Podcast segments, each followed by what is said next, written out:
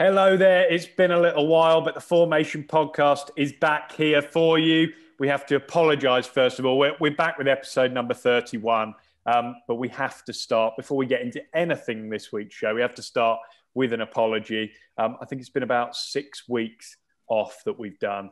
And the reason for that, quite simply, is university just got in the way. I think the first week that we had off, we just finished one deadline and we put something out on Twitter saying that we were all going out to the pub because they were open for the first time. That, in reality, wasn't a very good idea for the podcast because we had 1 week off and then we got back the week after and we had a load of other deadlines to do and it was fairly manic. There was a big panic in our uni house as the deadlines were approaching. But forget that now. I've spoken enough about that. They're done. We're done for the uni year. We've decided we're back this week. We're finally back and we're hopefully back for the summer, for the rest of the summer to come, if you'll stick with us. But yeah, we are back and we're ready to produce these regularly again. As you can see, we're all still here. We're all still ready to go. Sam, are you looking forward to kind of getting these back on track again? Yeah, it's, like you say, it's nice to have that weight lifted off our shoulders now of not having uni work to do for the foreseeable future. But yeah, it's good to be back talking about, obviously got a big summer of football with the Euros coming up, which we'll be talking about today. So it is good to be back talking football with you guys. Yeah, I have to agree. Devon as well. It was a little bit of a stressful few weeks, wasn't it? We maybe could have fitted it in somewhere, but it was just something that we didn't feel was that necessary, maybe wrongly. What do you think? It was one of them where we were just, you know, yeah, it'll get done. And then that final... 14 days. We had about 6 deadlines. It wasn't pretty at all, but thankfully we got through it now. And obviously next week might be a little bit sad when we get his grades back, but you know, we're through it now, and the Euros are in sight. Yeah, and Harry as well. I think you've been to some live football, haven't you? Ever since we last recorded, you went to see your team. What was that like for anyone watching you? You know. We'll be thinking the same. We hope next year we'll be back, but you got a behind closed doors experience. What was it like? I mean, at that point, it wasn't technically behind closed doors. There were 8,000 spectators there, but it was wet. I mean, we were in a queue for about 25 to 30 minutes in a rainy Southampton, something that I'm not used to in May, which wasn't the most pleasant. As soon as we get in, obviously the rain stops, but it was just good to be back. The atmosphere was great because as there was no away supporters, the whole ground was sort of full of the home support, even the away section. So it was really good to be back. And even though I think Southampton were one of 2 teams not to score at home on their singular home fixture, which was relatively disappointing because I was looking forward to being able to cheer a goal at St Mary's again. Like I said, it's just good to see live football once again. And yeah, it's back. It's officially back. Yeah, hopefully we have all watched our last behind closed doors game on television. But as Sam hinted at there, and as you would have seen from the title of the episode, this is all about England and it's all about the Euros coming up. I have to say, personally, I cannot wait for the summer. I think major tournaments are just what makes that summer go so much quickly and make the next season come along so quickly. But the 33-man squad for England has now been released. It's been released on the day that we are recording this. That's May the 25th. Many expected the final 26-man squad for the tournament to be announced today, but late last night, Gareth Southgate, well, we're guessing it was his decision, decided to delay the final squad until June the 1st, which is the last date that it can be. Southgate said after announcing the squad that this is mainly due to the fact that the Europa League and Champions League finals are still to come this week. 12 players are to be involved in that. So I guess they're just taking a precaution on that. So we've got a squad, but it's going to be cut down. So that's kind of what we're going to aim to do today is talk through the initial squad that we've been given, the 33 names, who's made it for the first time, who has maybe missed out, maybe been unlucky to miss out. And we also want to try and predict who we think will miss out on that final cut.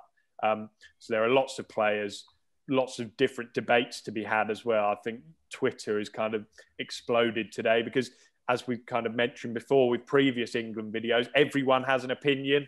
So we're going to get some of our own opinions. We'll get straight on with it with the four goalkeepers that are in the squad. They are Jordan Pickford, Dean Henderson, Sam Johnstone, and a first senior call-up for Aaron Ramsdale. One name that's missing there is Nick Pope, who has had to have knee surgery after picking up an injury with Burnley. That rules him out. And I think Southgate expressed his disappointment for Pope in his presser today. But Sam, as a result of that Pope injury, there's no real surprises with these four selections. No, this is the three goalkeepers that we're going to take probably pick themselves now, with Pope obviously going out, which is disappointing, because we obviously, when we picked our starting 11 those months back, we obviously had him in that team, and I think he would have deserved to have started for us in that first game against Croatia. But like you say, I think this is obviously the easiest part. Obviously, happy for Ramsdale to get this call up, but you know, he's not quite there yet, and although he's been in a struggling Sheffield United side, he has had a lot of moments this season where you'd think, you know, he's not a starting goalkeeper for England. So it's going to be Henderson, Johnson and Pickford. Yeah, you rightly point out there, Sam, that team that we did predict all those months ago, and it means we can already strike one name off. So that's already one that we got wrong. I suppose we did say at the time it's injuries dependent, but there we go. Devon, would there have been anyone else who you would have made a case for in this position? And I can see you're smiling there, because we've had our own discussions kind of in the house. You know, it's talked about a lot. And I know there's one keeper that stands out to you in particular who you would have liked to have seen given a chance. Well, I said to Sam that this would have been one of my third choice goalkeepers anyway, because how rarely do you use all three goalkeepers in a tournament? I'd have taken one of the under-21 goalkeepers, and I'd have taken specifically Freddie Woodman. I think he's been fantastic in the Championship this year, and he's kind of one of them that'll get the experience in without having any involvement in the actual team. And even if he was called upon, I think he's good enough. But I think they're probably right in calling Aaron Ramsdale up, as you said, just for this kind of... It's just a bit of a taster, isn't it? It's like a camp where you'll get to train for a little bit longer and then... go back to Sheffield United, unless any suitors come for him in the summer. But I think Henderson and Pickford will probably be the two in mind fighting for that number one spot. I can't see Johnson really getting a look in, so to speak. This is why I think bringing someone like Woodman in there would have actually been looking towards the future. I know, like a bit like when Walcott was called up, but this is like long term and looking beyond them two. But yeah, other than that, I think goalkeeper is going to probably be the easiest decision to pick from now. Harry, Sam Johnstone has arguably been West Brom's best player this season, so surely that's why Southgate has opted for him. But like, as we kind of touched on, it's no surprise, is it? Oh no, especially because of the Nick Pope injury. If Nick Pope was really fit, you know, he would be the fourth goalkeeper, and I imagine Ramsdale would be. I'm not sure if he's still part of the under-21. I know he's 23, but you can have like a certain amount over that age category. But yeah, he's been the best, but also he's been the most consistent. He's saved them in a lot of games this season, especially, you know, the Man City game, the Liverpool game where they got points, the Sheffield United one when they won earlier in the season as well. So they definitely, you know, although he wasn't able to save them, I think he was able to get them more points than what they probably were expecting to. But yeah, with the four goalkeepers, I know what Devon's saying about the players being young, but because Dean Henderson is only 24, Ramsdale is only 23, it's going to be very difficult for a player like Woodman to get through the ranks. And I think looking forward, I think Henderson is that quote-unquote younger goalkeeper, even though he is 24. I think he's the next person that will be really up and coming for the England side. I'd actually probably have Johnson above Henderson at the moment, because he's played a lot more games this season. Obviously, Henderson's coming to the Man United side a lot more towards the second half of the season, but there are only 17 appearances for United this season, I think. Johnson, like you say, Johnson's been West Brom's best player by far, and he saved them in a lot of games, so I'd actually probably... Not that it really matters, because I think Southgate obviously likes Pickford for his performances in the World Cup, and he's obviously been a regular again for Everton this season. So I'd probably have Johnston as the second pick of the three. Do you think his Manchester United prestige will make him second place, though? Because he has played consistently in the second half anyway, no matter his level of performance. I think he's been okay, but I agree with you. I think Johnston's been better. Do you think because he's the Manchester United number one, that automatically puts him second place at the minimum? Yeah, you'd like to think not, but probably in this instance, yeah. You'd probably say the disappointing thing is that theoretically, two of the four goalkeepers have been involved in relegation. Well, they've been relegated. Pope was, and then we're talking about Pope being the first choice. In between that, when he was originally there, Burnley finished 17th. So it's the quality standard of goalkeeping in terms of club is not the best, but in terms of individual quality, we've said that Pope obviously faces a lot of shots. England might face a lot of shots, and comes out on top in 60% of them, but looking at there, I feel like Pickford's probably going to get the go-ahead due to his heroics in 2018. Just before we move on, Harry, I saw one suggestion on the BBC website where they had their squad selector, and in their goalkeepers list they had Alex McCarthy, and I know Saints' keeper situation this year has been a bit bumpy. It's gone from McCarthy to Forster.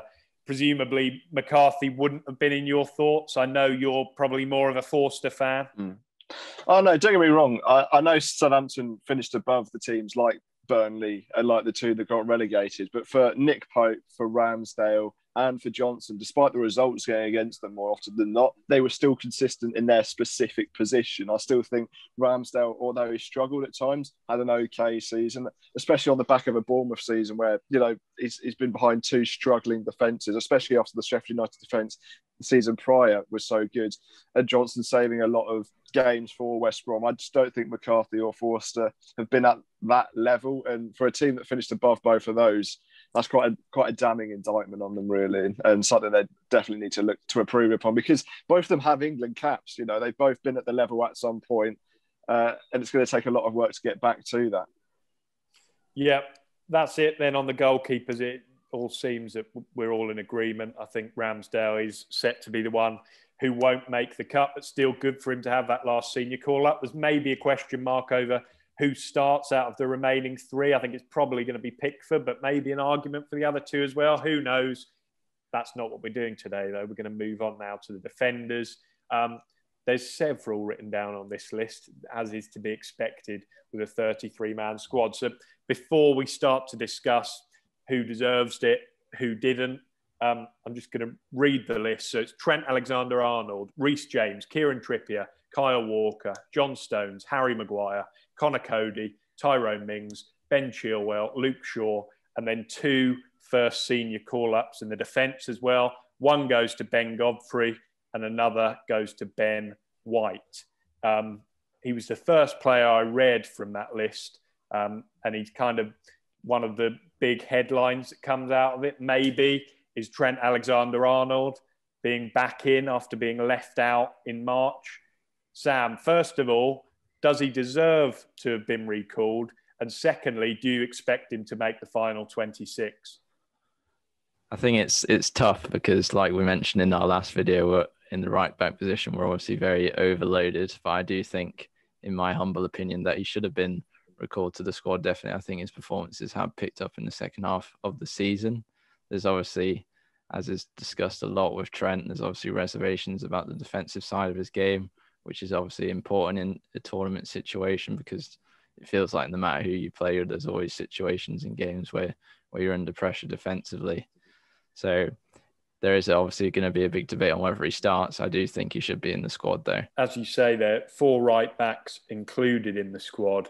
Harry, would you agree with Sam that it's one of the biggest calls Southgate still needs to make? And how do you think he can decide on going about it? Because we've spoken in the past about the strengths that each of them carry. How would you go about it? Is there one that stands out that you think, no, pull them out? What do you think? Well, if I was England manager, I'd take three of them. I'd certainly take three of them. I wouldn't take four. I think Matthew Upson, I was watching Sky Sports, he said he'd take all four. I beg to disagree. I don't think he needs four right backs, although they're versatile. they're only versatile if they can do something different to one of their other right backs. If Kieran Trippier and another, say Walker, can both play right back and left back, it's only really good if one of them can do that, because you don't need two right backs that can also play left back. So for me, in the squad would be Walker, it'd be Trent Alexander-Arnold, and it would be Trippier. I think all three of them provide something slightly different, whereas I think Reece James, I don't think he has a massive alternative to the other ones. I've looked at Trippier's statistics this season. He's been really good on the defensive side, but he's also produced 6 assists as well. And I think his experience within the squad, and obviously he did that fantastic moment against Croatia. Sadly, the game went against us that day. But I choose those three, and I'd leave Reece James out this time, because I don't think he's better than anyone else at a specific thing. I think all three of the other ones, or the other right backs, have something that they're just better at him than, if that makes sense. Trippier's sort of worked himself back into consideration, really, obviously being a mainstay in the Atletico Madrid side who've won La Liga, and he's obviously been working under the master, really, of defensive football in Diego Simeone. So I think he offers, like you say, with your other options at right back, you've got to have, they've got to offer different things for different games. So I think Trippier definitely does offer something different to Arnold, to Walker, who I think will start for England. Yeah, I have to say, I was pretty torn on this before I came back early this afternoon. I came back and scrolled through Twitter, and I think it was a guy called Tom Warville. He works for The Athletic, and he's very stats-based in the stuff he does. And he had a table of the players into their different age brackets. And I think of the 33-man squad, there were only 3 players age 30 and over. And I think that was Trippier, Walker and Henderson. And that kind of makes me think, is Southgate likely to take one of those players out? Most likely to be Trippier. Is he likely to do that when the squad is already so young as it is? I don't know. Devon, I know you're a big fan of Reece James, so would you argue for one of the other right-backs to be omitted? I'd only take 2, because I think Kyle Walker will be taken as a centre-half. And like I said, with the goalkeepers, you only really have 2 of them. And I agree with Harry, that is, you've got to look at the traits and see, right, you have to have the main one involved, but then the second person behind him has to offer something else. And I feel like Reece James and Trent are quite similar going forward, but I think Reece James has the edge on Trent defensively. And in my opinion, I'd take Walker, but I'd start Reece James and take Trippier, in my opinion, just because I think Trippier's, you need that old head there as well. Arguably, Walker's there as well, but Walker will be offering, assistance with the centre-half region. And that had been mine. Not to say... And it's a hard decision. So as we said when we did the who starts Euro 2020 for us, then is that it's not us choosing between this player and riffraff. We're actually got 4 quality right backs for once, and that, in my opinion, if we were taking Trent, I'd have taken Aaron Wan-Bissaka as well for the defensive side to offer that again variety in defence. But from the 4 we've got, I'd take Reece James and Trippier and have Walker as the stand in and / centre off. Yeah, so Trent being the one you would leave at home. If you're a Liverpool fan of a nervous disposition, then look away now, or it's probably too late to look away now. You mentioned there, Devon, you think Walker might be taken as a centre-back. There are 6 other registered, well, not registered centre-backs, but recognised centre-backs in this squad. If you think Walker would then be taken in that position, how many of the 6, so that includes Maguire, Stones, Coady, Godfrey, etc., how many of those 6 would you take along? And, well, how many would you leave out is what I'm asking, essentially. By leaving that, just having the 2 right backs, I think I'd take 5.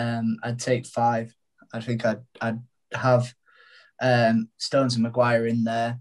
If you're having Kyle Walker there, I'd get rid of Coady and Mings, and Ben White, sorry. And I'd take Mings for the left-hand side in backup for Maguire. Stones would obviously start either as a central centre-half or as a 2 with Maguire. And then Walker and Godfrey would be the guys that would have that right, would be versatile in that right-hand position. if we were to play through. Yeah, we mentioned the first senior call-ups for Godfrey and White, as you touched on there. Sam, do you think they're deserved for those two players, or were the likes of Fikayo Tomori and Ezri Konsa, do you think they were more deserving of a spot? I know some Villa fans are maybe a bit aggrieved that Konsa isn't in the squad. I think Ben White was definitely an interesting one. Like you say, you mentioned Tomori there. He's been excellent for AC Milan in the second half of the season, helping them get Champions League football. And there's a lot of AC Milan legends that have spoken highly of him, Paolo Maldini included, which is the highest praise you can get really as a centre-back. And it obviously says a lot about his character to go out on loan there and in search of senior team football. And he's done really well there. So I'd probably, in this sort of provisional squad situation, would have liked to have seen him over someone like White. He's had an okay season at Brighton, but I don't think he's been tearing up any trees necessarily. And Coady, I think if we're going to go with a back three at any point, he is good for that. He's good with his, obviously with his range of passing especially. But I'm hoping that we go with a four at the back. And in that case, I don't really want someone like him who's not quite got speed on his side. I like Maguire and Stones as the two in there. So, yeah, I would have liked to have seen Tomori. Yeah, and Harry, there was also no place in this 33-man squad for a man who played a key role at the 2018 World Cup. That's Eric Dier. Do you think had Dier made the squad, there might have been a little bit of a media uproar? What are your thoughts on that? I'm not a huge fan of his, although I can respect what he did at the World Cup. I think Spurs have had such a poor year that he couldn't make this squad. What's your take on it? Well, Gareth said it himself. Eric Dier and Tottenham just haven't had an impressive enough season. That's why he's not getting into the squad. You know, he said he was professional about how he took it, how he was told that he's not getting in the squad. And don't get me wrong, I love the penalty moment, but you can't cling on that to get into another squad.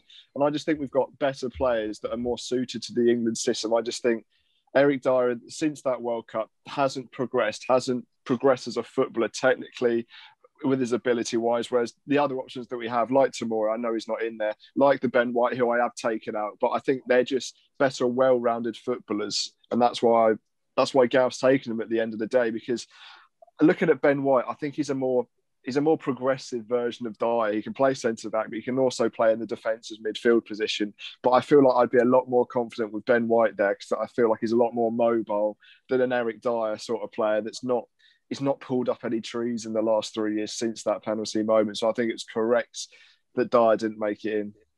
The thing is we've already touched on how ruthless we've been in the past. With Southgate has been obviously omitting Trent last time. There's no room for sentiment anymore. If we're going to be serious about trying to win a Euros, we have to do what's right and pick the best players. And with Eric Dier, obviously, as I said, he's always going to be fond and remembered for that penalty, but that ends of that. And there were similar vibes with Trippier, but obviously he has had a strong season. A name I didn't mention in the defenders list, mainly because on England's list, he was listed in the attackers. Bukayo Saka, who could fill in as a left-back alongside Chilwell and Shaw. Sam, do we need to take three left-backs with us? But where do you see that working? Do you think there will be a place for Saka, or do you think he's maybe experimenting with him in the initial squad before next week's final deadline? I don't think Saka would go as a defender if he was to be picked. I think he's played a lot more in the left wing spot for Arsenal. So I think, obviously, we're pretty set in left-back. I think with Shaw and Chilwell, they've both had really good seasons, Chilwell especially towards the back end. So I'm pretty set with those. I don't think there's much discussion to be had in that area. Yeah, Saka's versatility definitely gives him a bit of a boost, but we'll come on to decide where we think he fits in. How do we want to do this then, guys? In terms of the centre backs, are we going to decide now who we think maybe won't make the cut? It seems we're a little bit split on it. What do you reckon we do? Should we just go to if you've got a list, who have you taken out from the defensive side? That's what I want to know. Who's not made it for you? I've taken out White and Godfrey. and Reece James. I've taken out. Go on, Dave. I've simply crossed out Ben White and Conor Coady and gone for Godfrey and Mings as backups to Stone and Maguire, and having Walker there as that third centre half if needed in a back three. Harry, what about you? Yeah, similar to Sam, really. I've taken out Ben White, I've taken out Reece James, but I've also taken out Tyrone Mings as well. Those are my three defenders, from what England call defenders at least, anyway. Interesting. I've got James and White too. I'm also not that sold on Coady. You could call me biased saying sticking with Big Ben Godfrey. But I do think he's come on leaps and bounds this year under Carlo Ancelotti. So I'd love to see him in that 26. I'd suggest that Godfrey's probably one of those that falls into the 26 instead of the 23. Yeah, I would agree. I would agree with that. I think that it allows Southgate to have a bit more of a gamble anyway, doesn't it? I think it's difficult to kind of merge from us kind of giving our opinions there. I think it's going to be a hard one for any betting people out there to predict the seven bang on the money. But I think we've given our opinions. Maybe at the end of the podcast we'll try and make a definitive list of seven. But that's it for the defenders, and we'll move on to the midfielders now. Moving on then to the midfielders in the England squad, and we were just discussing in our little break between Zoom calls, because it cuts off after 40 minutes, we were discussing the weird way in which the England official account on Twitter chose to set the team up. And it looks like England are quite short in the midfield area, but in reality, it doesn't look very short at all. I'm not sure there'll be as much debate on this as there was in the defenders. The list is as follows. It's Declan Rice, Jordan Henderson, Leeds' Calvin Phillips, Chelsea's Mason Mount, and Jude Bellingham, who's been with Borussia Dortmund this year, of course, James Ward-Prowse of Harry Southampton, and Jesse Lingard. I think the majority of these probably picked themselves, but I thought it's worth mentioning Jordan Henderson. Devon, he's been included in the squad despite missing the last 3 months of the season with a groin injury. Do you think it's the right decision to have him in due to his experience? And maybe if he's fit, he can be included? You're shaking your head at me. Go on, tell me. I just feel like it'd be a little bit unjust to some of the other players in there if Henderson was to come back after not playing since that Merseyside derby in February and walk straight back in, because one, other players will have earned their spot, and I think with the, like we said, sentiment, but on merit. And two, is he going to be as fresh after just two friendlies and a few weeks of training? Is he going to be that fresh? He probably needed to have started the last three games for me to get in there, because if we're planning to go all the way, it's going to be an intense. But I suppose the tournament like thing is something a bit of a sink or swim for him, whether. He gets back. He's got a lot of games in the short period where he can actually get back up to match fitness, but is that going to add more fatigue? Is it going to put stress on the injury? And that's why I probably wouldn't have picked him. Fair enough. Sam, you're shaking your head at that. Do you not agree? Yeah, I disagree. I think... I mean, he makes a good point, Devon.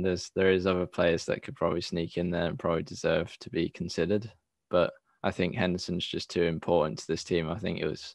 Harry Kane in that interview with Gary Neville on that overlap channel, he talked really highly about Henderson and his leadership qualities in the dressing room, and I think that's just important in a tournament situation. I think he's been obviously key to Liverpool's progression under Jurgen Klopp over these last couple of years, and I think he probably won't start the first game against Croatia, but I think we can work him in, and he is, like I say, he's just too key for his qualities off the field as well as on the field to the way we play. Yeah, I'm not withstanding any of that. I mean, I'm not disagreeing with any of that, sorry, because I said when we did this in, what was it, March, when he was just got injured, and I said that he's very important, and I preferred him as that kind of box-to-box midfielder with a certain best English CDM ever, based on the conversations we have that we'll probably mention in a minute, but as part of the 20 again, like Godfrey, I think having him in there would be beneficial. But just in my opinion, I probably wouldn't take him just for the risk of if we took him and he got injured. I know there's obviously the reserve bits, but it's just, I don't know. I feel like it'd be a hindrance rather than a success. But, you know, it's vital to opinion. I think that's the perfect thing about having a provisional squad is even though Liverpool aren't in any European competition, so it won't change that much. Maybe in a week's time, there'll be a clearer understanding of, you know, where his injury is at the current stage. And I might be wrong, but I swear I heard it on Sky at some point. You have to name your official squad on June the 1st, but up to your team's very first fixture, there can be adjustments. So maybe by June the 12th, maybe he's got better fitness, maybe it's a lot worse, and that's where they can make those adjustments. But I agree. I think because of his leadership qualities, I think it's imperative in the dressing room, and I do think he's a level above any other player in that position in this England squad. I think that's why I just about have him in there. Even if he can't play the first, you know, week, 2 weeks, hopefully by then we'll still be in the competition after the group stage, and then he can play maybe the more important games, some would call. Arguably, though, if we are going into... If you're saying June the 12th, we've already played 2 games by then, I think. And based on that, if we got out of groups by somebody... said June Bellingham's... Our first game is on the 13th. Is it? Oh, yeah. I've got my date completely wrong. I thought it started on 6th. Croatia on the 13th. Never mind. Yeah. I'm thinking of the women's Euros. Ah, okay. Well, can we re-record that bit? No. We'll move on. But, you know what I mean? If he's struggling to make that first couple of games and we are playing and we have got out of the group and we've done well in there and Jude Bellingham stepped up, for example, are we really... What does Henderson just then go, right, see you later, Jude, and we get into the next bit? It's going to be a tough one for him to work back for as well. It'll be tough, but then if he is a better player, it's difficult to say because he might still be injured, he might still have that thing, but... For me, I know a lot of people like form, how much are they playing, you know, how well are they playing? But at the end of the day, if we're going to want to win this Euros, we're going to have the best players, no matter what form. And for me, there's always the toss-up of if you're not playing fantastically well or you've been injured, you have to be the best person in that position to get selected. And that's how you get selected. If you're on the best form, that's how you get selected. If you're not the best player and you're not on the greatest form, I know it sounds obvious, but like James Maddison, for example, I know we'll get onto him later, as he's not the best player out of all those players in his designated position, and he's not been on form. That's why he's not in the squads. And I think, yes, Jordan Henderson's been injured, because I feel like he's the best player and he's got the leadership qualities to boot. I think that's why he's been put in this provisional squad. The problem is, now I'm going to sound very hypocritical when we start to talk about Jack Grealish in a bit, so we'll move on quickly. Harry, I wanted to ask you about Mr. Ward-Prowse, and we've seen him over the last few international breaks. He's been included. He scored his first England goal, of course, against San Marino. I know that's not a massive feat, but even so. Southampton maybe didn't finish the season in the way they would have liked, but you must still be really pleased to see him in this initial squad. Oh, it's absolutely great to see. It keeps the dream alive for me that he might make it. And do you know what? I do think he's got a reasonable chance. I think a lot of people are writing him out of the squad, and I can understand why. 15th place.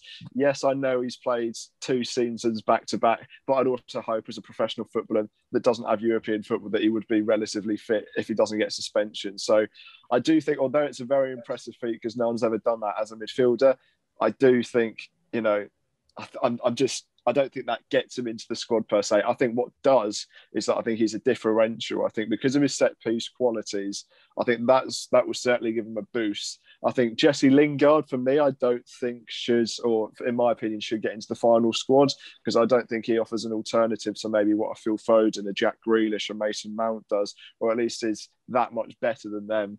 And I also think he offers something different to Jude Bellingham in the fact that because of those set-piece qualities, you can sub him on with 20 minutes to go and go, right, let's play for corners, let's whip balls into players like Harry Maguire, who are especially gifted in that sort of sense, and that'll help you get goals. And so for me, I'd obviously say that I think James Ward-Prowse will and should get in, but I can also understand the point of, yeah, maybe not.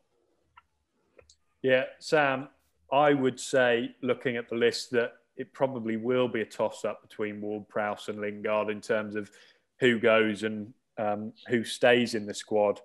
What's your take on it? Would you edge towards Lingard or Ward-Prowse? It's tough. Harry raises some good points there about obviously Ward-Prowse's capabilities from dead ball situations, but I think to use his own sort of point against him, I think Jesse Lingard's proved what kind of a player he is during his loan at West Ham. He's been just absolutely brilliant, obviously winning the player of the month for, what was it, April. Yeah, I'd probably take him on just on the momentum he's got at the moment and how he's really added the X factor to this West Ham team and has been key to them getting European football this season, I think.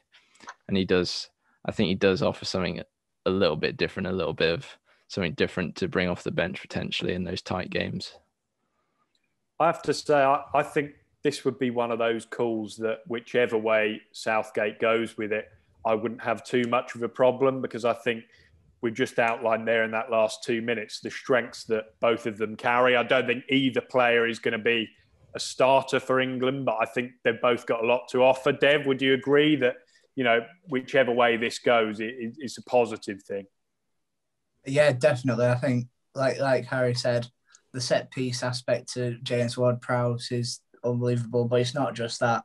I think James Ward-Prowse plays... He's kind of the perfect England player that you look up to. He plays with his heart on his sleeve. He gets about on the pitch. He gets stuck in. He's got a little bit of rat in him, where what you really like about him. However, if you're taking him solely for the free kick aspect, you may as well. I'd get him out of the squad, let someone else in, because you know the likes of, if we have Trippier there, he's very good on set pieces. Jack Grealish has got a great delivery if we include him. Even Harry Kane can take corners, obviously. Hopefully not, but no, not well. There's enough. I mean, Mason Mount is a fantastic free kick taker as well. So it's not like we're lacking in that area. Whereas Lingard's come through the second half of the season like a steam train. He's just made himself known again, and he's got previous tournament experience. He was very good last in 2018. I know I said about sentiment, but I feel like Lingard's definitely earned this if he gets in there. Yeah, and plus, we need some good celebrations as well in front of the fans. So we're sorted on that front. I'm not sure where Ward-Prowse would sort of fit positionally in this team, because we're sort of with Declan Rice, we've got that sitter. He is going to be the sitter in this England team, and he's very good at that. So I'm just, if we were to take Ward-Prowse, I wouldn't be sure like who I'd take him. So take him off. Who would you take off Ward-Prowse? That is my worry. Because when he has played for England in the last three games, they played him more as an attacking role, and that's not his position. That used to be his position maybe 2, 3, 4 years ago when they were on the side and on where his best place is. But I feel like England have played him out of position to both his own detriment, but also the team's detriment. If you're going to play in there, you might as well play someone that's more natural there. My only sort of half feeling towards him getting into the squad is that Gareth Southgate has seemed to like playing him. I know it has only been in the qualifiers and some of the friendlies, but he has either started him or he's brought him on with 20 minutes ago. Whether that's anything to take out of, you know, will he be in the squad or not, I don't know. But he has got minutes when he's been in the squad compared to some other players. So that's the only saving grace or some possibility that I think could have an impact in it all. A big thinking is that if you're thinking, if we are 1-0 down with 20 minutes to go, you're not going, oh, James Ward-Prowse, you're either throwing on a striker, you're throwing on a creative midfielder. Jack Grealish is on bench. If we take Rashford, you're putting him on. You're taking Declan Rice out of that. You're putting someone like Jordan Henderson in Declan Rice's role and pushing 2 10s up or something like that.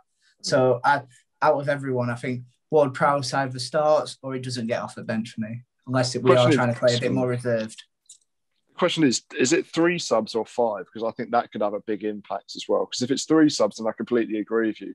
Then if it's 5, I think that could also change the aspect of the game completely. So I'm not sure on which one it is, but if it's 5, I think Ward-Prowse could be a good alternative off the bench. But if it's 3, I most certainly agree with you. The problem with putting 5 on is managers don't always tend to want to do it, because it really disjoints the team a lot. And it can actually be harmful, but I see what you mean. I mean, it is in the knockout, especially last 2 minutes, it's all or nothing, isn't it? So I suppose. I'm not sure whether it has been confirmed, whether it's 3 or 5. Yeah, I know that there's only going to be 12 subs allowed. They won't be allowed all 26 in the matchday squad. That's for certain. One thing I would say, I don't think it's a dead cert that Ward-Prowse wouldn't be brought on. Say if you're playing against a country who are particularly poor from set pieces. I think he is that man. I know we've mentioned players there who can take them, but I don't think any of them are as much of a specialist at them as Ward-Prowse is. And I quite like him as an operator. So I think he could be worthy of that. Who knows? We've probably spoken about midfielders for too long. I was teeing it up as if we would just move through it smoothly. It hasn't been, but that's better. It's better than it hasn't been. Moving on then. Not for Sam's editing time. Fine. Moving on then to the attackers in the squad. And this is where England fans, I think, are probably most excited because of the options that we've got are just mouth-watering, really. I'm going to read out the list and then we'll maybe argue about who should be there, who hasn't been included even in this squad. The list is as follows: Raheem Sterling, Jack Grealish, Marcus Rashford, Phil Foden, Jadon Sancho, and then Bukayo Saka, who I've already mentioned, who was listed in this attackers list. Harry Kane, of course. I mean, I don't think anyone's going to argue against Harry Kane.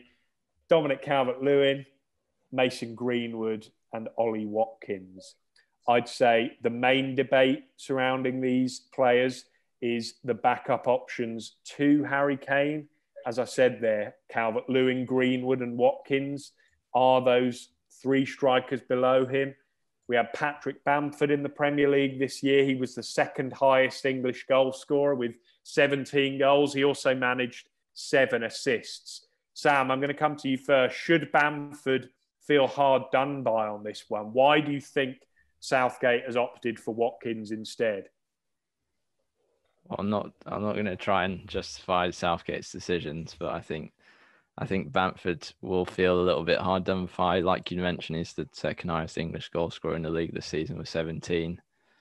But at the same time, I do think he is very much a system player. So he sort of thrived and gotten used to Bielsa's high-intensity system where there's been a lot of chances created for him, especially this season with the introduction of Rafinha. And you've got Stuart Dallas and Jack Harrison and players like that that do create a lot of opportunities for him. And I don't know if we'll have that same sort of thing in the England squad. But obviously, like you say, Harry Kane is the captain. He's the leader. He's going to start every game and probably play 90 minutes in every game. So I don't know how important this decision will be.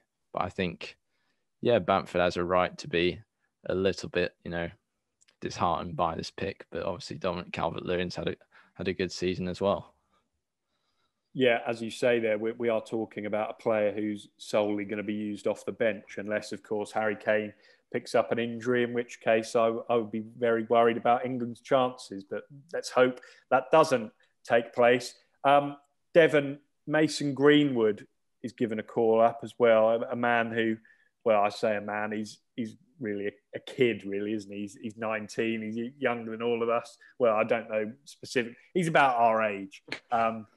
He's made the squad. He had a quiet start to the season and then really flourished at the end. Do you think he's deserving of the call-up, and will he stay in the squad? I'll just ignore that he's 2 years older, younger. But, yeah, let's be honest. Every time someone seems to write off Mason Greenwood, he bounces back, and he seems to take the onus sometimes in Man United's attack this season when Rashford's performances have dropped or they need a goal. I think we're against Leicester where he came into it the other week. But I think it might be just a bit too early / wrong time. I think there's a lot of players ahead of him, which is not to his detriment, because I think Greenwood's been really good when he has featured. But I think you're looking at that sort of right wing spot where he would play, and you think, well, this player who we'll probably mention and this player are going to be higher up in that list. So for me, if we could take him, great. If not, it'd be one of the names that I'd probably have on that 7 that don't make it just though. Mm-hmm. I think he's good as a backup on the right for Sancho. I think he's perfect in that position. So that's why I personally would take him. Yeah, I think Greenwood is explosive and he offers something really different. I would also have him in the 26. Harry, could you have made an argument for your man Danny Ings making the squad? I know he's had a few call-ups over the last year or two as well, but hasn't quite made it this time. I think it's just the injury problems. I think Gareth Southgate talks about his March squad and that he said that, you know, I enjoyed it in March. Why do we need to change it? And to be fair, you know, if it was winning back then, why change it? But like I said, I think a massive part of it is injuries. I think if it was Euro 2020, but actually in 2020, he'd absolutely walk into the squad, the 22 goals this season. But this season, he's only got 13. And when he got Bamford scoring more, when he got Watkins scoring more, when he got Calvert-Lewin scoring more, no matter, you know, how many more games they've played, like I said, it's down to form. And if they're scoring more goals as a striker, that's all you need to do. Like Sam says, I think Bamford would certainly feel unlucky not to get in the squad, not just his goals. He's also got 7 assists. I think it would help try and connect the play. I think a lot of people say, oh, his finishing's not brilliant, this, that. He only has 2.8 shots a game. That's only, 0.2 more than Watkins, I'm looking down here. So I don't think that's something that you can really hit him with due to the fact that the amount of goals that he has scored. So, yeah, I'm not surprised that Bamford didn't get in. I never thought he would because he hasn't been in any squad before this, and there's only a couple of players, you know, in the defensive section that's been able to do that, who's been able to get in without a call-up before that. But I think Southgate likes players that have been in the squad before quite a lot of times, like I've said. And I think that if Bamford's in this sort of form in a year's time, he'll be one of the first names in the squad. Not on the team sheet, obviously he's going to be second place to Harry Kane, as any other striker in the squad would be. But he'd definitely be, if he can do this again next season, he'll be definitely in for a shoe-in for the squad. Yeah, I think you might be right there. I think it's maybe time that we start to piece together these 7 unlucky players who maybe aren't going to get there. I think we decided on Ramsdale. That was pretty clear. So it's down to the final 6. From these attackers then, is there anyone in particular who stands out to you and you think, I'm not sure he's needed? Personally, I'm looking at Bukayo Saka. I look at the other attacking options we've got, and I think if they're sat on the bench, I don't see where Saka fits in. And given we've already got 2 very capable options at left back, I don't think that'll be necessary. Would you agree with that? Saka will be an excellent option in the future, like you said, like we mentioned already with his versatility. But like you say, there's too much talent in the attacking areas, which is where he's predominantly played for Arsenal this season, to warrant the call up. I think in a 26-man squad, his versatility is sort of not gone against him, because I don't think he's quite at the level. But when you've got 3 extra players, you don't need players that can play 7 different positions, because you've got that space to actually select players that are natural in that position. And like you both said, if he's on the bench, there's at least 3 or 4 men in each position, not by left backs. You're only going to take 2. But in the attacking sense, at least, I think there's a few more ahead of him. So yeah, definitely one for the future, but not for this tournament for me. Not for this tournament. So we kind of mentioned there 4 strikers, 1 including Kane, and then 3 were going to be competing behind him, unless we're kind of using Greenwood as a wide man, as Sam suggested, which again is another option. Do we think one of those 3 behind Kane will miss out?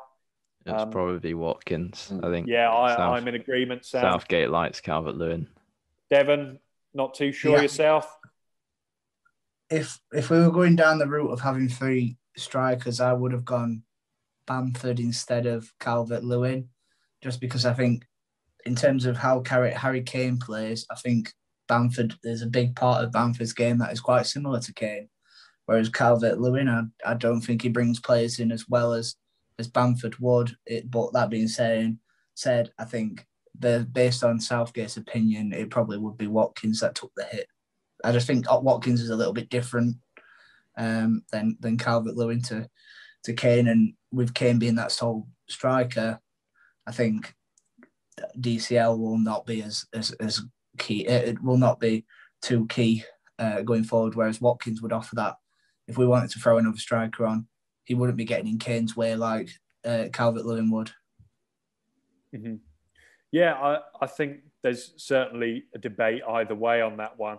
I think Calvert-Lewin is maybe a little bit more popular with Southgate, and maybe in general with the England fans. It doesn't seem like there have been many calls from people for Calvert-Lewin to not be there, but who knows how that'll go. I don't know. I think, do we need to decide now on who our seven will be. I think we've made so many suggestions for those who have got a right to stay and others who maybe don't. There's more obvious ones like Ramsdale and Saka, but then the centre-backs aren't. Are you happy, you guys, to kind of just, I don't know, we've all given our suggestions, but we maybe don't need to find a definitive seven. Would you agree with that? I'd get you in a corner, George, gun to your head and say, let's get this seven now. Let's not, you know, tiptoe around it. We need to get it done. Come on. Ramsdale, come on. Ben White, Saka, Watkins. We decided those. Yeah, three more. They're all in my seven, Sam. One midfielder's being cut. Is it Ward-Prowse or is it Ward-Prowse? I think I would cut Lingard. And you probably know already. Personally, with how much I dislike how we're probably going to set up with him as an eight, I wouldn't take Calvin Phillips, but I think he will be in there as a dead cert. Yeah. I'd make a case that Greenwood would get chopped, personally. Would you? I think you're not going to put Greenwood ahead of Foden. You're not going to put him ahead of Sterling. I'd probably not put Greenwood, obviously different side, but Rashford. I think Rashford would be in this squad. I think Rashford might be even a case to get dropped based on the others. Grealish. What do we think about Grealish? Because obviously he's had the injury. And he's only just come back. He cannot leave Grealish home. Yeah. Can we not? We've got three more to get rid of. I'd Godfrey, Reece James, and Ward-Prowse as my other three. I'm in agreement on Reece James, Sam. Yeah, I put Reece James down as well. I've been outdone again. At least I had to. I had to pick up Declan Rice this time. So that's okay. Three people. Are we saying Reece James is going to be back at home? He's gone. All right. Sorry. Yeah, so, I've just highlighted James's name. FA Cup final performance. So we probably need to get rid of another centre back and Coady, a central midfielder. I've got Coady written down. I have to. I'm happy to go with Coady. Yeah. I think Southgate will go Godfrey, but. I think you might be right as well. I'm really hoping that isn't. This is our squad. I'm not Southgate. Yeah. Yeah. I still think Mason Greenwood won't make the cut. I think he'll just miss it. So you think he'll go with Ward-Prowse and Lingard? I'm putting Greenwood above Ward-Prowse if we're doing it like that. I think I would as well. But so are we assuming that Lingard is definitely in? Lingard? Yeah. I think Lingard deserves it, but I don't know. I think he's been I think there's a lot of people that can do the same thing as Lingard. I think that's my only problem. I'm not saying he doesn't deserve it. He's had a great second half of the season. But I think there's other players that can also do his role. That's my concern for Lingard. I think we stick with Greenwood. Harry, what's your take on Greenwood? Up until about an hour ago, I always didn't have Greenwood in, but I like that he can play on the right. I like that he can play through the middle. And even though I don't agree with the testimony that he's the second best striker in English football, in English football, I do think he can smash a ball into a corner without thinking about it. So I think he does give something different. He does give that sort of, he's got a weird sense of naivety against high-level defences. It doesn't seem to scare him at all. And I know it shouldn't as a professional footballer, but it seems like whatever sort of attack or defence that he comes across, he can just wiggle right through and slam one across the corner. So I would have Greenwood in because I don't think behind Sancho there's another right winger of the same level of quality. We've got a lot of people on the left and a lot of people that can play in the middle. But on the right, there's not too many. Phil Foden starts for me on that right. I'm not sure. Not right. Maybe not on the right. I think on the left. Not the right. He's been playing. He's playing consistently off it right. I mean, think about that Liverpool performance when Foden were coming off the right, and it was absolutely unplayable, wasn't he? And I think we've had numerous. I mean, if we do another episode, say with the 26 saying right. Anyway, we're not debating who's starting anyway. Yeah. Time is running on. People watching this and bored of watching us arguing it now anyway. Right. I think in terms of... We'll leave that one open. Should we leave the last spot there? Should we say, anyone who's got this far, tell us who you would bin of that final spot, or tell us of the six that we've already got rid of, how we've got it wrong. Because I think we could argue about Lingard and Ward-Prowse for a long time, particularly Harry, and that's fine, Harry. Like, I'm with you. I'm with you on Ward-Prowse. So we won't argue any more today, because the Zoom call I'm looking at is saying 4 minutes remaining. So all these Zoom calls, hopefully at some point we won't have to do them ever again. Don't fight the Wi-Fi, George. Get on with it. I'm waffling now. Yeah, I will get on with it. But as we said, let us know who your seventh man is.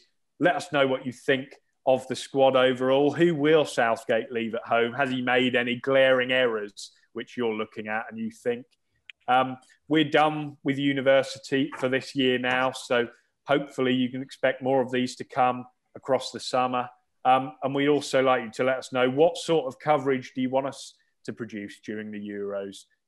That would be really good to see any of your ideas, if you have any. As always, we're over on Twitter @_formation and on Facebook as well. No quiz this week, but that will be something which we maybe try and resume as these carry on. But that's all from us this time. We hope you've enjoyed it. It's been an interesting one.